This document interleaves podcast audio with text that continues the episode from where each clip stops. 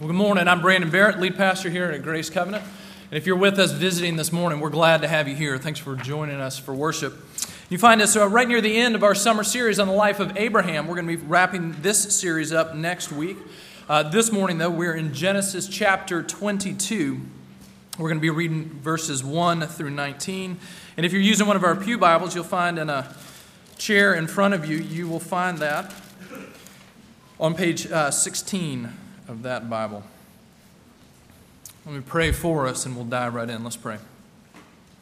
Father God, we come to you this morning um, and we come to your word, that which you have spoken to us in Scripture. And so we pray that by the power of your Spirit, that you would bring it alive for us today, that uh, the truth of your word would shine brightly for us, that you would bring it in and have it do its work of changing our hearts, of calling us to faith, of reviving our hearts, of drawing us to you. Father, we are in need of your word, so we ask for it this morning. And we pray in the name of Jesus, our Savior and Lord. Amen. Genesis chapter 22, verses 1 through 19. After these things, God tested Abraham and said to him, Abraham. And he said, Here am I. He said, Take your son, your only son Isaac, whom you love and go to the land of Moriah and offer him there as a burnt offering on one of the mountains of which I shall tell you. So Abraham rose early in the morning, and he saddled his donkey and took two of his young men with him and his son Isaac. And he cut the wood for the burnt offering and arose and went to the place of which God had told him. On the third day, Abraham lifted up his eyes and saw the place from afar. Then Abraham said to his young men, Stay here with the donkey. I and the boy will go over there and worship and come again to you. Abraham took the wood of the burnt offering and laid it on Isaac his son.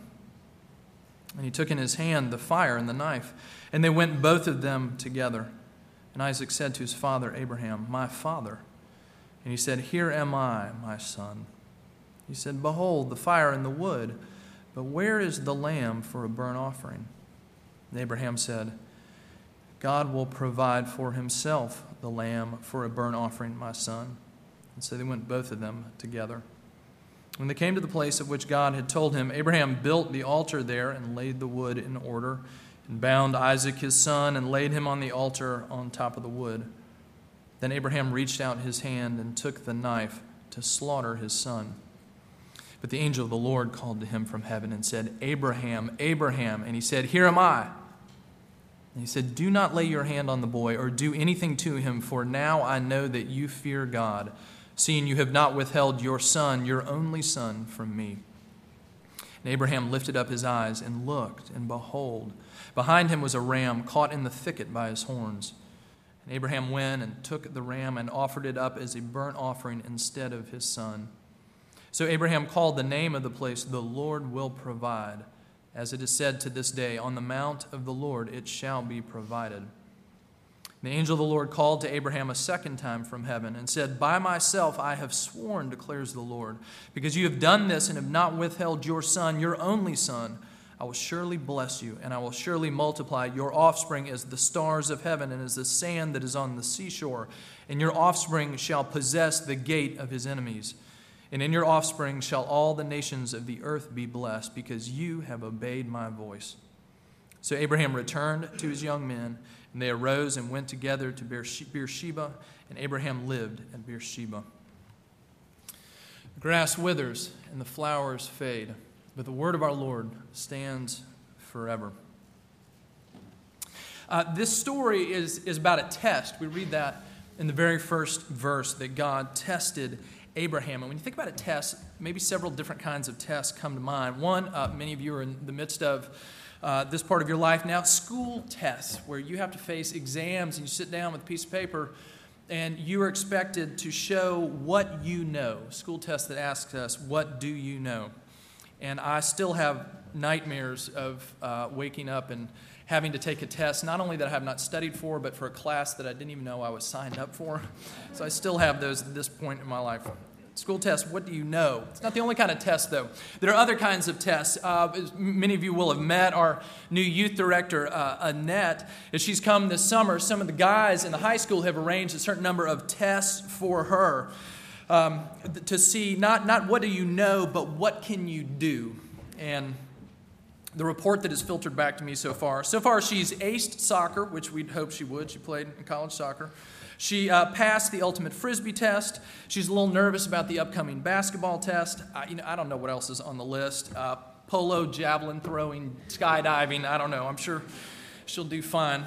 Um, there are other kinds of tests too. Not only, you know, what do you know or what can you do, but what can you decipher? Many of you will have seen the movie Indiana Jones and the Last Crusade. As this movie came to mind, I sort of gradually realized it wasn't as recent as I thought. Uh, if if you were a college senior, could you raise your hand? Okay, this came out the year you were born. So, um, Indiana Jones and the I know it's terrifying. Indiana, Indiana Jones, the Last Crusade, he's on this quest to find uh, the Holy Grail, the cup that Christ used at his Last Supper. And he has to go through these various tests to, to get to the grail, the breath of God, and he realizes only the humble person comes before God and he ducks before he's beheaded, and the word of God, and he has to solve this puzzle with the letters of the name of God so he doesn't fall down the chasm, and the path of God where he comes before this yawning, uh, incredible chasm, and he has to take this step of faith and he navigates it all. Okay, maybe a more recent movie. Um, Inception, same idea. What can you decipher? Will he make it out of the maze? Will he see his, his kids again? And most importantly, is the top still spinning? If you haven't seen Inception, you should. Okay, different kinds of tests. You know, what do you know? What can you do? What can you decipher? Well, this text is about a test, but a different kind of test. Not one of those questions, but this one What do you love? That's the test that Abraham goes through here. What do you love? And that's what we find here at the heart of this. As we look at this test, we're going to see, we're, we're going to look at the test and Abraham, and the test and God, and the test and us, as we look at this question of what do we love. So, first, the test in Abraham. The, the story opens up with him receiving this call from God to come and offer this sacrifice. But between chapter 22, where we're starting here, and chapter 21, um, likely, at, least 10 years have passed by, and uh, Isaac is probably a teenager here. I'll, I'll, explain why that is later on. But so about t- 10 years have passed with apparently no word from God, and then suddenly God calls to Abraham and he says, Here I am, and he gives him this command to go and sacrifice his son. Have you ever gotten a phone call and, and you pick up your phone to answer it, and it's just as you're opening the phone or, or hitting the button that you notice the call waiting and who it's from, and you can't stop your thumb from pressing the button? And so you're saying hello, wishing you just let it go to voicemail, right? You ever had one of those calls? Well, maybe that's what Abraham was tempted by when he picks up the phone for this call. And he receives yet again another and um, incredibly taxing, life altering call from God. God comes and gives him this command to take his son and sacrifice him.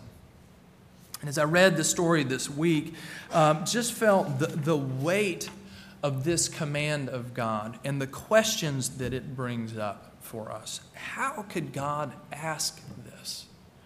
What about Isaac? What would all this have done to him? How could God have even suggested this to Abraham? What kind of God are we dealing with here?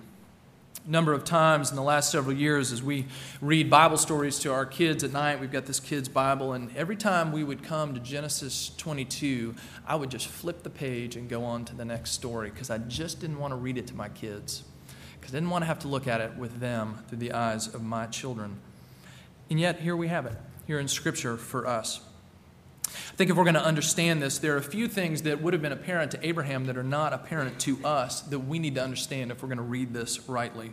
And the first thing is what we, we see here first that this, Abraham is called to offer his son Isaac as a sacrifice. And because it is a sacrifice, a burnt offering, that immediately puts this command in the context of the, the yearning gulf between us and God that's created by our sin and how that gulf between us and God can be crossed. Okay, that's what's at stake here. Because you notice when God comes to Abraham, Abraham did not simply uh, get up in the middle of the night that night upon receiving the vision and go and stab his son Isaac. He didn't do that. Why? Because the command is not simply go kill your son, it is go offer your son as a sacrifice. It puts it squarely in the middle of a religious rite that would have made sense to Abraham that there must be sacrifice for sin. It was not this random demand as it might have sounded us. In fact, if Abraham had woken up in the middle of the night and heard God's voice telling him to go and to sacrifice his wife Sarah, he would have said no. He would have said, I'm hearing voices this time because that can't be God, because he would have no context for that. But he did have a context for God coming and demanding the life of his son, Isaac. Why? Well, to understand that, we need to understand the centrality and the importance in Abraham's culture, the place of the firstborn son. The firstborn son was the hope of the entire family. He was the one who would inherit the lion's share of the family's wealth. He is the one that would carry on the name and place in society for the whole family into the next generation. He represented the future of the family. And as we read more than once in Scripture, the life of the firstborn belonged to God. It's what we see at the time of the Passover in Exodus when Moses is leading God's people out of Egypt. When he's come to Pharaoh time and again and said, God tells you, Pharaoh, to let my people go. And Pharaoh says no. And God sends the 10 plagues on Egypt. In the last of those 10, the culminating plague, the one when God reaches down to the very bottom of the chest and pulls it out, the thing that finally turns Pharaoh is when he demands the life of the firstborn son. And he sends, God sends his angel of death through the land of Egypt to take the life of every firstborn son, except for the sons of Israel, except for the sons in whose homes there has been a slaughtered lamb, and the blood of that lamb has been put on the doorpost so that the angel of God would pass over and spare that family. Okay, part of what is going on in this is that it is tapping into this reality that the life of the firstborn belongs to God. It's what we read later in Exodus chapter 22 as God explains his sacrifices to his people. He says, You shall not delay to offer from the fullness of your harvest and from the outflow of your presses. In the firstborn of your sons you shall give to me. You shall do the same with your oxen and with your sheep. Seven days it shall be with its mother. On the eighth day you will give it to me. You see, the law says that the firstborn belongs to God. Now, the law also goes on to say, in this later context of Exodus, that the firstborn son, human son of a family, is to be redeemed, it is to be bought back with the life of a sacrificial animal, that something is to be given in exchange, that God does not demand a human sacrifice, but He finds a way to rescue the son from that. But all that comes later in Scripture. When God calls Abraham here, Abraham knows what God is doing and what is happening. When God calls Abraham to come and sacrifice Isaac, Abraham knew that God was calling in the debt that Abraham knew he owed. He had a context for understanding this. So the struggle for Abraham was not so much how could God possibly ask for the life of a firstborn son? The struggle for Abraham was this son is the son of promise. Isaac is the one that God, from first to last, has been saying it is through Isaac that all the nations will be blessed. Isaac will be the next link in the chain of me fulfilling my promises to the whole world. Isaac through Isaac. So Abraham is looking at this of God has promised this on one hand, but on the other hand, our holy God is, as is his right, calling in the debt. How are those things going to go together? How is God going to both fulfill his promises and uh, uphold his right as a holy God? That is the struggle for Abraham. Though this would have made sense for Abraham, it is still the case that God is asking the most difficult of sacrifices from Abraham. And the way the narrator tells us this, um, it, it, there's incredible art in this passage, an incredible restraint. But I think as we look at some of the specifics here, you'll see how the narrator of this story is showing us the deep bond between Abraham and Isaac. First of all, in verse 2, when God comes to Abraham and he says, Abraham, take your son, Literally in the Hebrew, it says, Abraham, please take your son. And it's one of only a few places in Scripture where a divine command is preceded by please. And you get the sense that even here, God knows what he is asking of Abraham, the enormity of what he is about to call his servant and friend, Abraham, to do next. You see, the cost to Abraham is written there for us in these flashing neon letters right there in verse 2, as the narrator shows us again the power of what he's asking. Hear the way it's phrased Abraham, take your son, your only son, Isaac whom you love. The setup's even more dramatic in the Hebrew. Um, it says it this way Take your son, your only son, whom you love, Isaac. It doesn't name him till the end, as though even the sentence strings it on. Abraham, your son, the one that you love. God knows what he is asking of Abraham. And Abraham, as we see, obeys God but God knows and Abraham knows, and we are meant to know that this obedience comes at enormous cost to Abraham. As the story goes on, the, the suspense builds. Um, he gets up in the morning, and the first thing he does is he obeys. Uh, my wife, Elizabeth, and I, when we talk to our kids, we tell them this wisdom that was passed on to us from other parents. When we talk about obedience, we say there are three things about obedience that you obey right away, all the way, and with a cheerful heart. What does Abraham do? He obeys right away, and he obeys all the way. And he obeys with an, an obedient, but likely an understandably heavy heart. He saddles his donkey, he takes two of his servants, and he takes Isaac. And then one of the strange details of the story then he cuts the wood may be that he's going to arrive at this place of sacrifice. He doesn't even know where God's calling him to go yet, and there'll be no wood, no fuel for the sacrifice.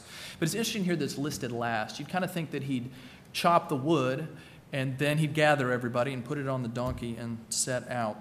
Um, it's like you maybe find out you have to leave suddenly as a family on a trip, and so you start the car, you load your family up, and then you go back inside to pack, right? Things are a little out of order because you're a little ruffled, and maybe Abraham is too, as he's wrestling with the enormity of what he is called to, that he uh, too is out of sorts because this strains his will and as well.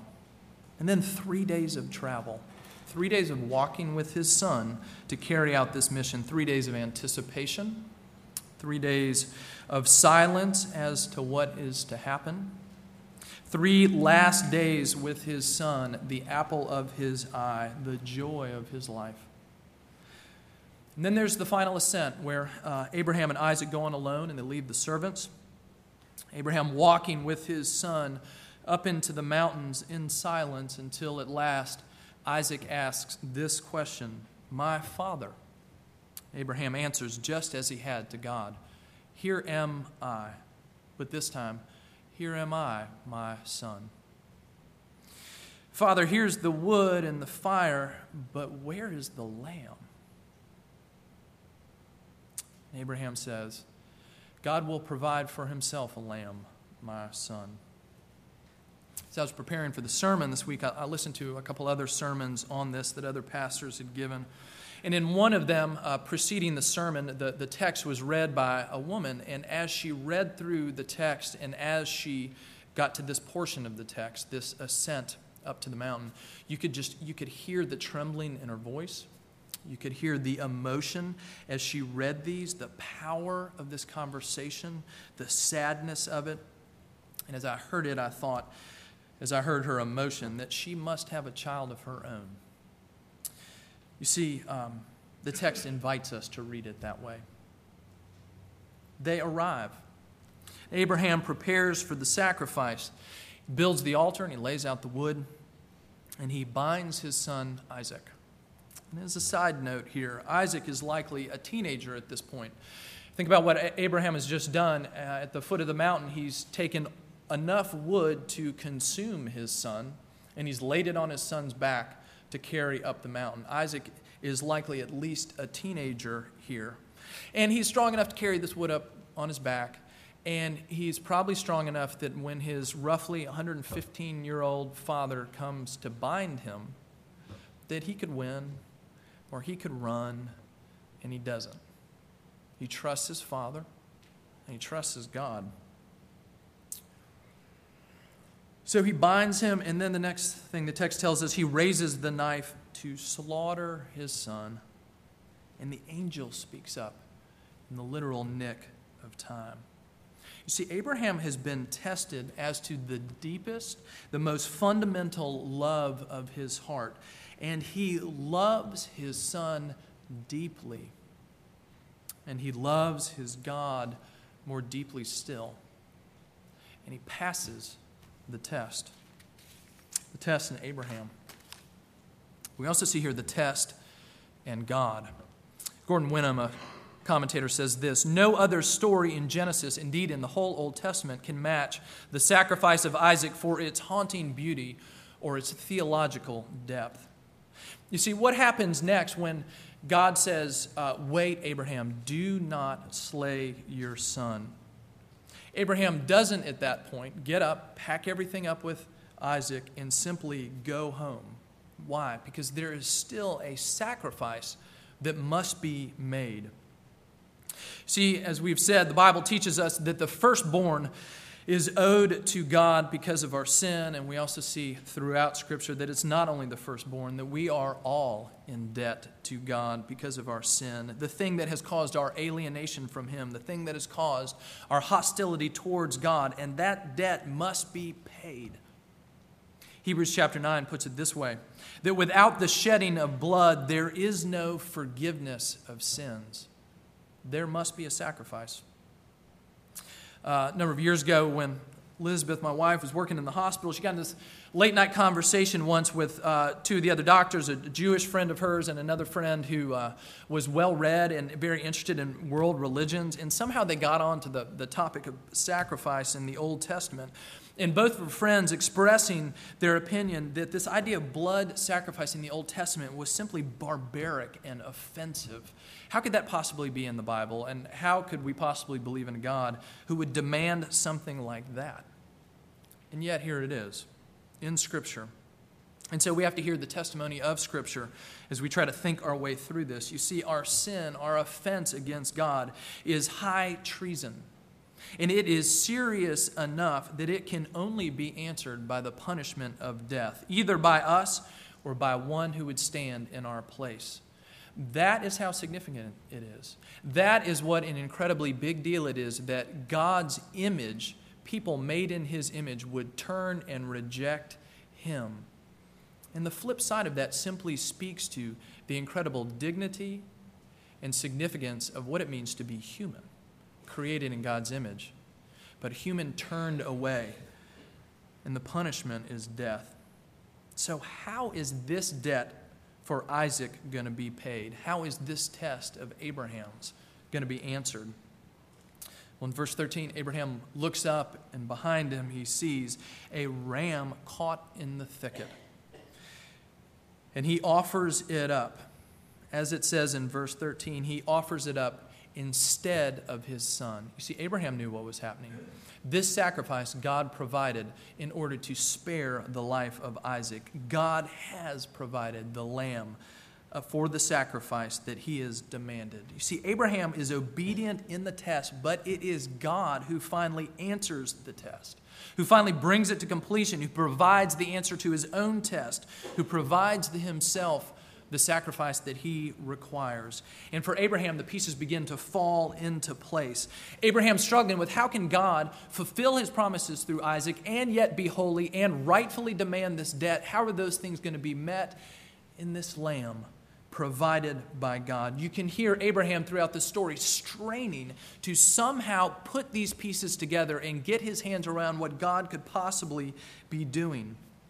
Even in the fog he's trying to see through, if you go back and look through the story, you see these glimmers of hope that Abraham believes that his God somehow is going to tie these pieces together. In verse 5, when they leave the servants to go up the mountain, he says to his servants, he says, The boy and I are going to go and worship, and then we will return.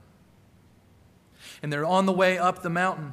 And Isaac says, Where is the lamb And Abraham says, My son, God himself will provide the lamb.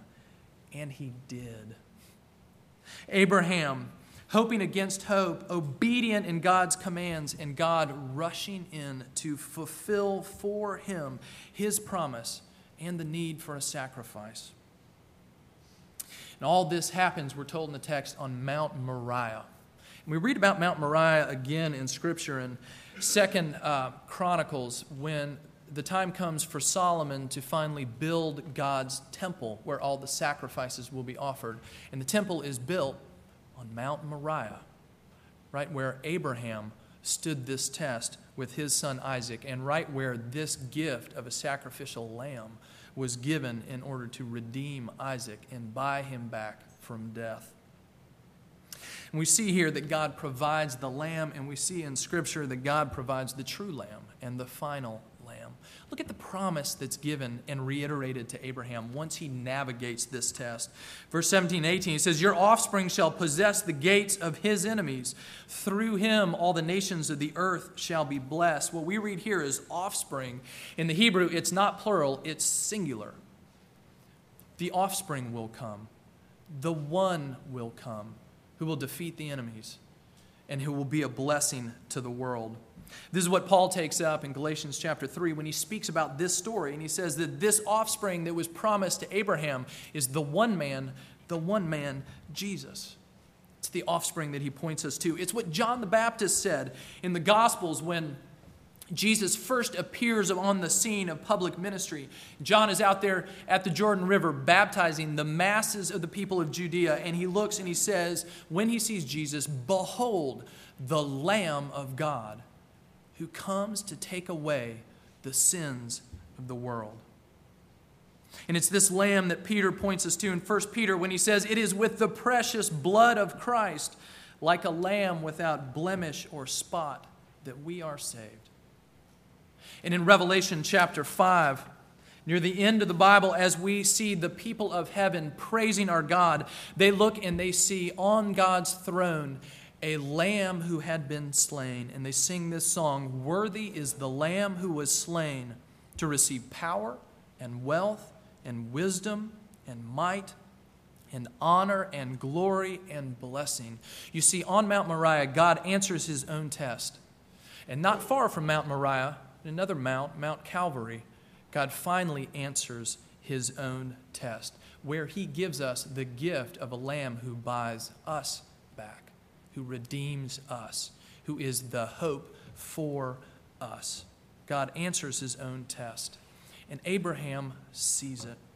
Do you see what he names this place where he has just gone through this encounter with God? Heard uh, our own uh, resident RUF theologian and pastor Ben Robertson put it this way He didn't name the mountain, Abraham is awesome or Abraham got it right, or Abraham was so obedient. Rather, Abraham names this place, the Lord will provide. And the text tells us, even to this day, it is said, on the mountain of the Lord, it will be provided for us. The test in Abraham, the test in God. What about the test and us? If this test was really met in Jesus, what does that mean for us? That God has answered the test for us. Well, a couple things. One, I think it means that we are to know, to really know, a freedom and a joy that comes to us only through the gospel. I mean, you see what this is a picture of and what we see in its fullness in the New Testament in Christ, that this is the answer to your sin and your guilt, to my sin and my guilt.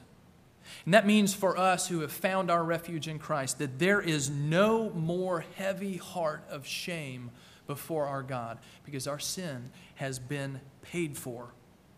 And so, for us, as we follow Christ, when we do sin and fail and falter, what do we do? We run again to the one who is no longer our judge, but who is now our Father and who welcomes us home. We come to the one who has paid for it all. Last night we were uh, reading a story to our kids in this uh, catechism book they have that goes through the shorter catechism questions and answers and tells these little stories about kids that illustrate it. And, and in, in this story um, that we read last night, there's a little girl who uh, goes with a friend to, her, to this girl's grandmother's, her own grandmother's house. And as they're there, she shows her friend this, this uh, glass case that has some of the most beautiful and precious things a grandmother possesses. She opens the, uh, the case and she takes out this, this little porcelain, delicate porcelain bell that her grandmother's own grandmother had given her that reminded of her of her grandmother. And as she goes to pick it up, it slips and it falls and it shatters. She turns to her friend and she says, Oh no, my grandmother is going to hate me. And the grandmother who sees this happen walks up behind her and she says, No, no. I could never hate you. I love you. She forgives her granddaughter for what she has done, but not only that, she says, It's okay, I forgive you.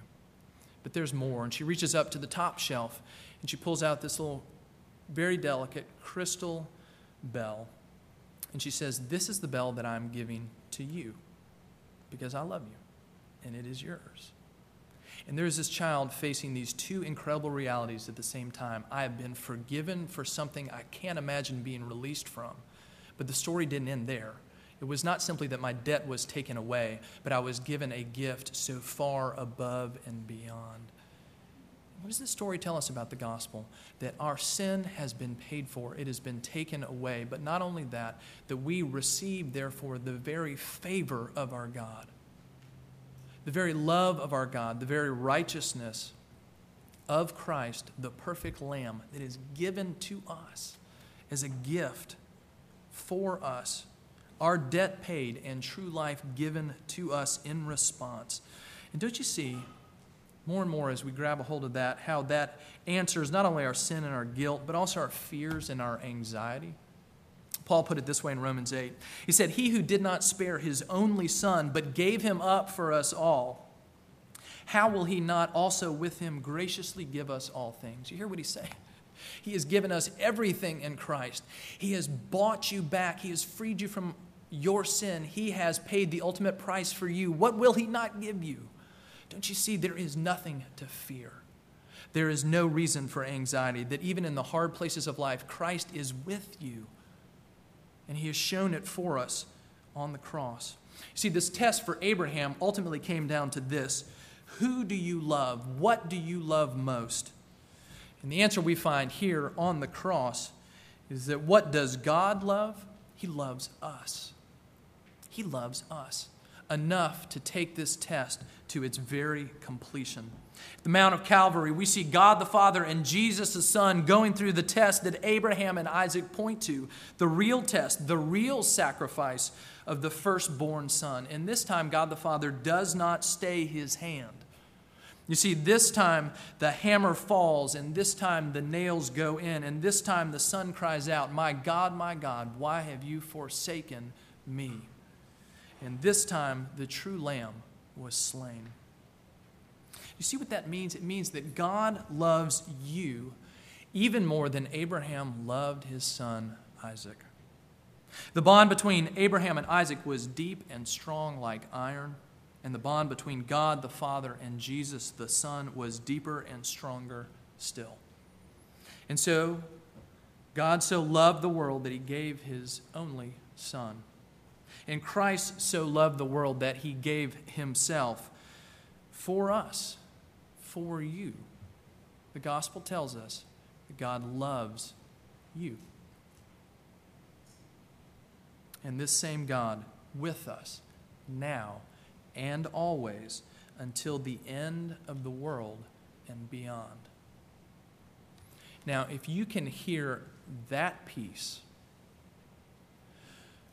of God perfectly reconciled to you, no more sin, of nothing that obscures his vision of you, of nothing that blocks his love for you, nothing that can conquer the power of his life in you, then you are ready to hear the other part of what this passage tells us. And that's this that when we see Abraham in his obedience, that we see that there is a place for us in light of the gospel to rightly obey as well. See, God has called us, He has rooted and made us alive in His love, and we are to love Him in response. And we do that by obeying Him right away, all the way, with a cheerful and trusting heart, because He is for us irrevocably. So, where are you struggling to obey God right now? Where are you not putting God first? Where are you maybe avoiding reconciling a broken and difficult relationship? Does obeying right now for you mean persevering in a very difficult circumstance? Or does obeying God for you right now mean, mean saying no to sin that you've been allowing in your life? Don't you see? You and I belong to God. Paul puts it this way in 1 Corinthians as we speak of this as he speaks of this response of obedience. It says, "Do you not know that your body is a temple of the Holy Spirit within you, whom you have from God? You are not your own. You were bought with a price, the very highest of prices. So glorify God in your body." See, the test for us, the one that has been successfully navigated for us in Jesus, still comes to us as a question Who do you love? And who do you love most? And our God and Savior, who loves us, calls us to Himself to respond in love as we trust Him and as we obey and as we keep our eyes on Him above all else. Let's pray. Father, we uh, come to you as we look at together this uh, profound and difficult and yet glorious passage of Scripture. And we just say thank you that you have given so much for us. May we grab hold of that. May we be changed by it. And from it, may there flow in our lives joyful ready, quick obedience as we seek to serve you because it is our privilege. We pray this in the name of our Lord and our Savior, the Lamb, the final sacrifice for us, Jesus.